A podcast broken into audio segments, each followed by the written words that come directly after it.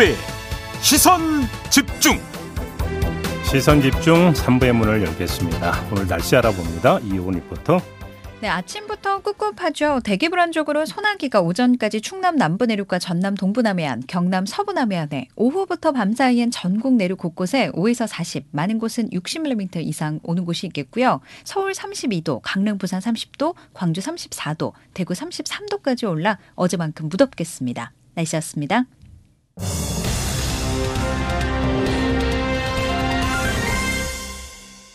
네, 저희 시선 집중은 이번 달부터 두 주에 한 번씩 음, 바로 이 시간에 아주 특별한 분을 만나볼 텐데요. 그 주인공은 사실 설명이 필요 없는 분입니다. 그래서 바로 연결을 하도록 할 텐데요. 김종인 전 국민의힘 비대위원장 모시겠습니다. 나와 계시죠? 네, 안녕하세요. 예, 예 안녕하세요, 위원장님. 네. 윤석열 정부가 이제 며칠 뒤면 출범한 지 두 달이 되잖아요. 좀 지난 네. 두 달을 좀 평가해 주신다면 어떻게 평가해 주시겠습니까? 뭐 윤석열 정부의 두 달의 평가라는 것은 최근에 각종 여론조사에서 나타난 걸로다가 아마 대략적으로 뭐 음. 국민들이 어떠한 반응을 보인다는 걸 알고 있기 때문에 그에 음. 대해서 내 개인적으로 특별히 평가할 거 없다고 봐요. 윤석열 대통령은 그 여론조사 결과에 별로 의미 없다고 그렇게 일축하던데요. 이런 태도는 어떻게 평가하세요, 그러면? 사실 뭐 민주주의 국가에서 대통령이 국정을 이끄는 데 있어서 대중과 의회와 함께 가야만이 국, 그 국정에 동력이 생기는 건데 네. 지금 사실 우리나라 보면은 국회는 지금 야당이 저희 다수를 차지하고 있고 음. 그 협력을 끌어내기도 그렇게 쉽지도 않은데 음. 지금 그 대, 대중이 이, 이, 그 정부의 정책에 영합해주지 않을 것 같으면 정말 국정 동력을 찾기가 어려운데 음. 그 일단 뭐 대통령이 관심이 없다고 그러지만 그거는 그 말로는 그렇게 할 수 있지만 네. 실질적으로 이것이 장기적으로 지속이 될 것 같으면 음. 국정 운영이 매우 어렵다는 걸 아마 대통령 스스로 잘 아실 거라고 봐요. 그러게요. 근데 지금 이 현상이 일시적인 조정 국면이라고 봐야 되는 걸까요? 아니면 위기의 징후라고 봐야 될까요, 위원장님? 어, 뭐라 뭐 무슨 말씀이라고요? 요 지금 지지율 국정 수행 지지도가 많이 빠지고 있잖아요. 이 현상이 일시적인 어떤 여론 조정 국면이라고 봐야 되는 걸까요? 아니면 위기 신호라고 봐야 되는 걸까요? 아니 그러니 그러니까 지금 지난번 대선 결과가 네. 너무나 아주 이 근소한 차로다가 당선이 됐기 때문에 네. 이미 국민이 거의 반씩 반씩 놀아져 있는 상황 아니겠어요? 그렇죠. 그런데 이제 지난 두 달 동안에 지금 이 윤석열 정부가 탄생을 해가지고서 국민에게 보여주는 그러한 여러 가지 정책들이 음. 자기를 지지하지 않은 사람들을 갖다 끌을 수 있는 그런 매력이 없었던 것 같아요. 아. 그리고 최근에 이제 여러 가지 뭐 인사니 뭐니 등등 문제가 있으니까 예. 윤석열 대통령을 지지했던 사람들도 일부 좀 이탈하는 현상을 보이기 때문에 음흠.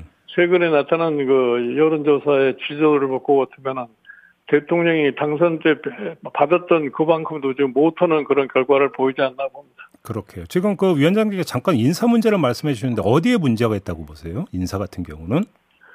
글쎄 뭐 구체적인 걸 갖다 지적하면은 뭐 여론조사에서 지적한 대로 뭐 인사 문제 같은 데가 가장 예, 비중이 큰 것 같고 예. 그러고서 기본적으로 나, 내가 보기에는 지금 이 정부가 그 국정을 어떻게 끌어가다 가겠다고 하는 미래에 대한 확실한 소위 비전이 보이지 않는데 아마 큰 문제가 있다고 봐요. 음, 김건희 여사 행보도 좀 한 요인이 되고 있다고 평가하세요, 위원장님? 글쎄요, 알고 보기에는 그, 그, 그, 그게 그렇게 크게 그 영향을 줬다고는 보질 않아요. 어, 그렇게 보시고. 그러니까 어, 네. 간밤에도 지금 뭐 그 나토 정상회의 가는 과정에서 청와대 직원단이 민간인이 그러니까 저기 뭐 동행을 했다해서 또 이제 그 좀 논란이 되고 있는데 이런 게 혹시 좀 부정적으로 영향을 안 미친다고 보세요? 글쎄요, 그거 뭐, 그거 일반 국민들이 그거에 대해서 자세히 알지를 못하기 때문에 예. 그러한 것들이 뭐 여론조사상에 반영이 됐다고는 보질 않습니다. 음. 지금 그 윤석열 정부 들어서 이제 나타난 새로운 현상이 대통령이 출근하는 길에 기자들의 어떤 질문에 이제 대답을 하는 약식 회견이 이루어지잖아요. 예, 예. 이 현상은 어떻게 평가를 하세요? 제가 보기에는 뭐 그게 하나의 새로운 소위 대통령의 모습을 보여줬다는데 장점도 있는 반면에 네. 갑작스러운 그 기자들의 질문에 조금 이 숨을 멈추면서 생각하면서 답변을 하시면 좋을 것 같은데 음흠. 그 지금 윤석 대통령 성격상 그냥 바로 즉답을 하다가 보니까 네. 아마 그것이 이렇게 별로 이렇게 좋지 않은 음. 경우가 생각하기 때문에 네. 그 그런 점에 있어서는 뭐 대통령 스스로가 앞으로 시간이 감에 따라서 스스로 알게 될 거라고 저는 봐요. 어, 그럼 지금으로서는 득보다 좀 실이 크다 이렇게 평가하시는 거네요. 아주 뭐 지금까지 나타난 현상으로 보면 그런 것 같아요. 위원장님께 아주 좀 특별히 여쭤보고 싶은 게 하나 있는데요. 지금 네. 경, 경제가 심각하잖아요. 돌아가는 네. 게. 지금 윤석열 정부의 경제 지금 그 정책은 어떻게 평가를 하세요? 지금 실질적으로 뭐 경제 정책이라고 뚜렷이 나타나는 게 없어요. 지금 음. 이제 우리나라에 지금 나타나고 있는 경제의 어려움이라는 것은 내부적인 요인보다도 지금 외부적인 요인이 크게 작동을 해서 지금 생겨나는 것이기 때문에 네. 저- 지금 현재 왜 경제 정책의 수단으로 뾰족하게 그걸 대처할 수 있는 방법이는 없다고 봐요. 어. 어 그러니까 지금 저 경제팀이 할 수 있는 거는 우리의 경 당면한 경제 현실을 갖다가 국민에게 정확하게 인식해 하고서 음. 소위 지금 현재 상황을 극복하기 위해서 각 경제 주체가 어떻게 에, 행동을 해야 된다고 하는 것을 갖다가 지금 정부가 좀 제시를 해주면은 예. 그렇게 해서 지금 상황을 극복하는 길 이외에 별다른 방법이 없어요. 지금 저 그동안에 글로벌 체제하에서 우리 같이 수출하는 국가들이 굉장히 많은 혜택을 봤었는데 음. 지금 글로벌 경제 체제가 지금 새롭게 변모하는 양상을 보이면서 네. 이제 de- deglobalization 이제 글로벌 체제가 좀 무너져가고 각기 자급자족하는 그러한 형태의 모습을 보이는 상황이 있기 때문에 예, 예. 우리, 우리 같은 경제 구조를 가지고서 이렇게 변화하는 세계 경제 구조에서 어떻게 우리가 적응을 할 것인가를 갖다 음. 경제팀이 아마 심사숙고해서 내놓아야 될 거라고 봐요. 근데 좀 세간의 평가는 이런 게 있는 것 같아요. 지금 물가가 지금 계속 오르고 있는데 뾰족한 물가 대책은 내놓지 않으면서 임금 인상 자제하라. 경제부총리가 이렇게 이야기하는 게 이게 맞는 얘기냐. 이런 세간의 평가도 좀 나오는 것 같은데 이건 어떻게 보세요? 그러니까 경제에 지금 물가가 올라가, 올라가는데 저희 임금을 자제하라고 하는 얘기는 임금을 자제하지 않을 것 같으면 그게 여기 비용을 더 증가시켜서 물가를 더 오르게 하는 음. 그러한 결과를 가져오기 때문에 예. 일단 저희 그 임금 인상에 대한 자제를 요구를 하는 건데 예. 지금 아마 부총리가 얘기하는 임금 인상의 자제라고 하는 것은 그 대기업들이 비교적 수익이 좋으니까 음. 거기에 이 임금을 선도하는 그런 모습을 보이니까 그러한 거를 자제하라 하는 그런 것으로 받아들이는 것이 맞을 것 같아요. 예. 근데 아무튼 윤석열 대통령이나 뭐 경제부총리 같은 경우는 공공기관부터 허리띠를 졸라매야 된다. 그래서 뭐 그러니까 건물 매각해라. 그다음에 뭐 예를 들어서 구조조정하라. 이런 메시지를 계속 발신하고 있는데 이게 좀 그 국민들한테 긍정적으로 영향을 미칠 거라고 보세요? 그거는 뭐 간단히 상징적으로 얘기하는 거고 예. 그, 그 자체가 물가를 안정시키는데 별로 큰 효과가 없어요. 음. 그 자체가 예. 그런데 또 뾰족수도 없다 이런 말씀이신 거죠, 그럼 위원장님. 그런 그런 거요. 지금 현재 나타나고 있는 물가에 지금 예, 물가 고라고 오는 것은 지금 네. 원자재 가격이 상승하고 특히 유가가 많이 오르고 이제 이런 데서 발생하기 때문에 예. 뭐 우리가 가지고 있는 경제 변수 가지고서 별다른 뾰족한 재주가 없어요. 환율 같은 경우는 좀 어떻게 좀 이거 좀 제어해야 되는 거 아니야? 이런 얘기가 좀 나오는 것 같은데 이것도 방법이 없는 거예요? 고환율도? 지금 지금 환율이라고 하는 것은 지금 세계 정세에 따라서 지금 달러가 강세를 보이고 있는 것이 일반적인 추세인데 예. 그거를 인위적으로 자꾸 이 달러가 올라가는 거, 비싸지는 걸 갖다가 방지하려고 할것 같으면 결국은 우리가 가지고 있는 외환 보유고를 갖다가 시장에 내놓는 수밖에 없게 되는데 음. 그건 뭐 무작, 무작정 하고서 우리 외환 보유고를 갖다가 환율 방어에만 쓸 수가 없어요. 음. 이제 그러다가는 과거에 우리가 외환 위기를 겪었던 그런 공포심이 있기 때문에 네. 그 국민이 더 불안해질 수밖에 없, 없지 않나 이렇게 봐요. 아, 그렇게 보시는 거군요. 지금 말씀을 종- 정말로 뾰족 수가 없다 이런 얘기를 좀 연결이 되는 것 같은데 네, 네. 알겠습니다. 자, 그 당 얘기 좀 여쭤보겠는데요. 지금 국민의힘 같은 경우 최대 현안이 이제 내일 열리는 윤리위원회에서 진짜로 이준석 대표에 대해서 징계 결정을 내리는 거 이 문제 아니겠어요? 예, 예. 위원장님 어떻게 해야 된다고 생각하세요? 내가 보기에 뭐 윤리위원회가 뭐 여러 가지로 많이 일단 심의를 하고 있는 과정에 있기 때문에 네. 여러 가지 정치적인 여건을 참작을 해서 합리적인 판단을 하지 않겠나 이렇게 봐요. 그러면 합리적인 판단이라는 게 징계 결정까지는 안 나올 거다. 혹시 이렇게 전망하시는 겁니까, 위원장님? 그거는 내가 뭐 미리서 예단할 수가 없어요. 어, 네. 그래요.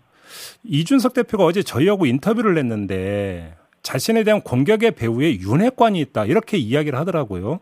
그러면서 이준석 대표와 이른바 윤핵관 간의 갈등이 계속 반복이 되는데 이런 현상이 왜 나타나고 어떻게 해결할 수 있는 걸까요, 이거를? 글쎄요, 나는 그, 저희, 그, 그, 저, 이준석 대표와 뭐, 윤핵관의 관계가 어떻게 해서 처음서부터 그렇게 참 좋지 않은 방향으로 흘러가는지 내용은 내 자세하게 모르겠는데, 네. 여간에 소위 당내에서 이렇게 세력 간의 분쟁이 있다고 하는 것은 국민에게 아주 좋지 않은 인상을 주는 건 사실이에요. 음. 그리고 특히 지금 여당의 입장에서 예. 지금 구- 국회가 야당이 지배하는 국회이기 때문에 네. 여당이 빨리 내부적인 정비를 갖다 단행을 하고 이 국회를 정상화하는데 노력을 해서 소위 윤석열 정부가 정상적인 정책을 갖다가 이행할 수 있는 음. 데 조력을 하는 그런 기능으로 빨리 저 전환돼야만이 음. 제가 뭐저 저 여당으로서의 그 존재 가치가 있지 않나 이렇게 봅니다. 예. 근데 아무튼 윤석열 대통령은 공식적으로는 당무에 개입하지 않는다라는 거잖아요. 그래서 사실은 뭐 윤석열 대통령은 당 문제에 대해서 개입할 지금 필요도 없는 거죠. 어. 윤석열 대통령이야 지금 일단 대통령이 당선됐으니까 5년 동안 국정을 어떻게 운영을 해서 나라를 어- 저 정상적인 방향으로 끌고 가야 되겠다는 거기에 전력을 허- 하는 것이 대통령의 임무지. 음흠. 무슨 당 일에 사사 하나 개별적으로 개입하거나 그렇지는 않을 거라고 봐요. 어. 근데 이준석 대표의 행보가 지금 윤석열 정부의 국정 수행에 지금 방해가 되거나 걸림돌이 되는 게 있습니까? 정부 출범 이후에? 아니 그러니까 저, 저 이- 이준석 대표 본인도 예. 소위 당 대표로서의 책임을 갖다가 아마 충분히 감지하고 있을 거라고 봐요. 음. 여당의 대표로서 정부 정부의 기능이 제대로 수행이 될 수 있도록 협조해야 된다고 하는 것에 대해서는 뭐 논의의 여지가 없다고 난 생각을 해요. 그러니까요. 근데 혹시 좀 이준석 대표가 좀 불필요하게 갈등을 유발하는 측면이 있다고 평가를 하세요, 혹시? 아니, 그러니까 뭐, 이- 이준석 대표도 사실은 이 대- 젊은 나이에 대표로 취임을 해가지고서 예.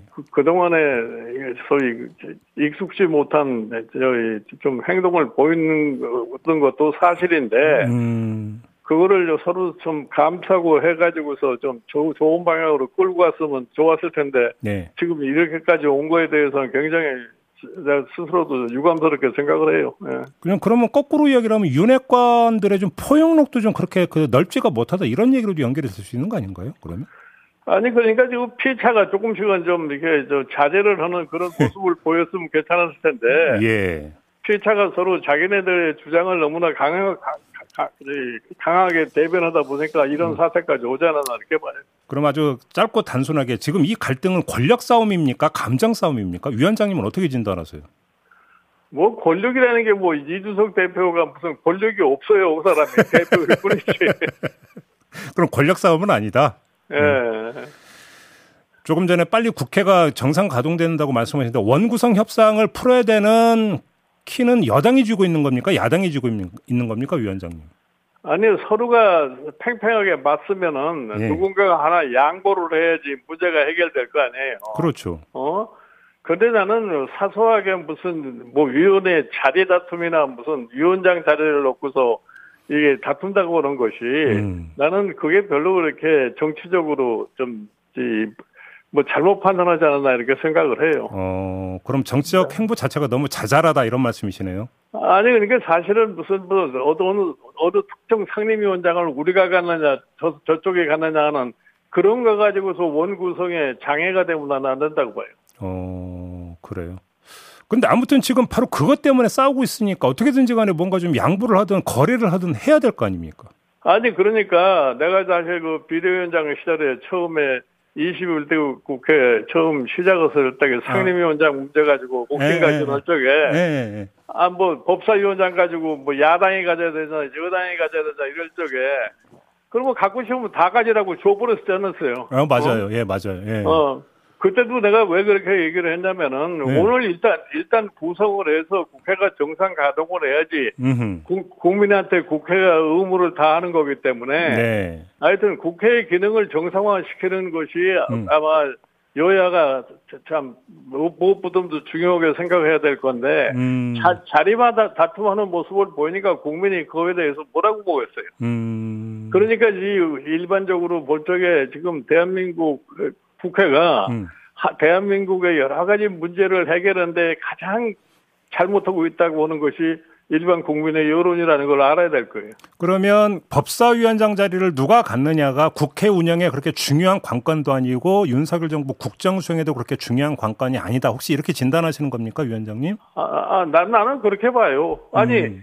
아, 과거에 경험을 해봤잖아요. 예. 이, 저, 이, 민주당에서 180석이라는 의석을 차지하니까 야다- 옛날에 야당에 주던 법사위원장 자리를 자기네가 갖겠다고 해가지고 억지로 가졌는데, 네. 그거 가졌다고 해서 결과가 뭐로 나왔어요? 음. 어? 음. 지금 결, 결과는 뭐 정권 교체가 이루어졌고, 네. 어? 그냥 그 사람들이 법사위원장 자리를 가졌다고 그래서 자기네들이 성취한 게 뭐가 있냐고요. 음. 어? 그래요. 그런 걸 생각하면은 지금도 빨리빨리 네. 국회를 정상화시켜서 네. 정부가 우리나라 지금 현안 문제들을 갖다 해결하는데 협조적인 그러한 의회의 모습을 보여주는 것이 음. 국민에게 할 도리가 아닌가 이렇게 봐요. 알겠습니다. 마지막으로요, 위원장님. 지금 민주당 같은 경우도 지금 전당대회 앞두고 상당히 복잡하잖아요. 누구요? 민주당. 예, 예. 민주당 상당히 지금 뭔가 이 당권 싸움 가지고 복잡한데 이런 민주당 문제는 어디서부터 풀어야 된다고 생각하십니까, 위원장님? 나는 민주당의 문제는 저 전당대회가 할 때까지는 계속해서 잡음이 날 수밖에 없을 거라고 봐요. 아, 그래요. 그렇게 보시는 거고. 그러면 결국은 새 대표가 선출이 되는 게 분기점이 된다 이렇게 보시는 거네요. 아, 그런 거죠. 새 대표가 이제 선출이 돼야지 당이 막 안정으로 가지 않겠나 이렇게 봐요. 이재명 의원이 새 대표가 될 거라고 전망하십니까, 위원장님? 그건 모르겠어요. 지금 지금 지금 현재 상태에서. 예, 예. 알겠습니다. 자, 오늘 말씀 여기까지 듣고요. 두 주에 다시 뵙겠습니다, 위원장님. 예, 예, 네, 예. 고맙습니다. 예, 고맙습니다. 예. 네. 지금까지 김종인 전 국민의힘 비대위원장이었습니다.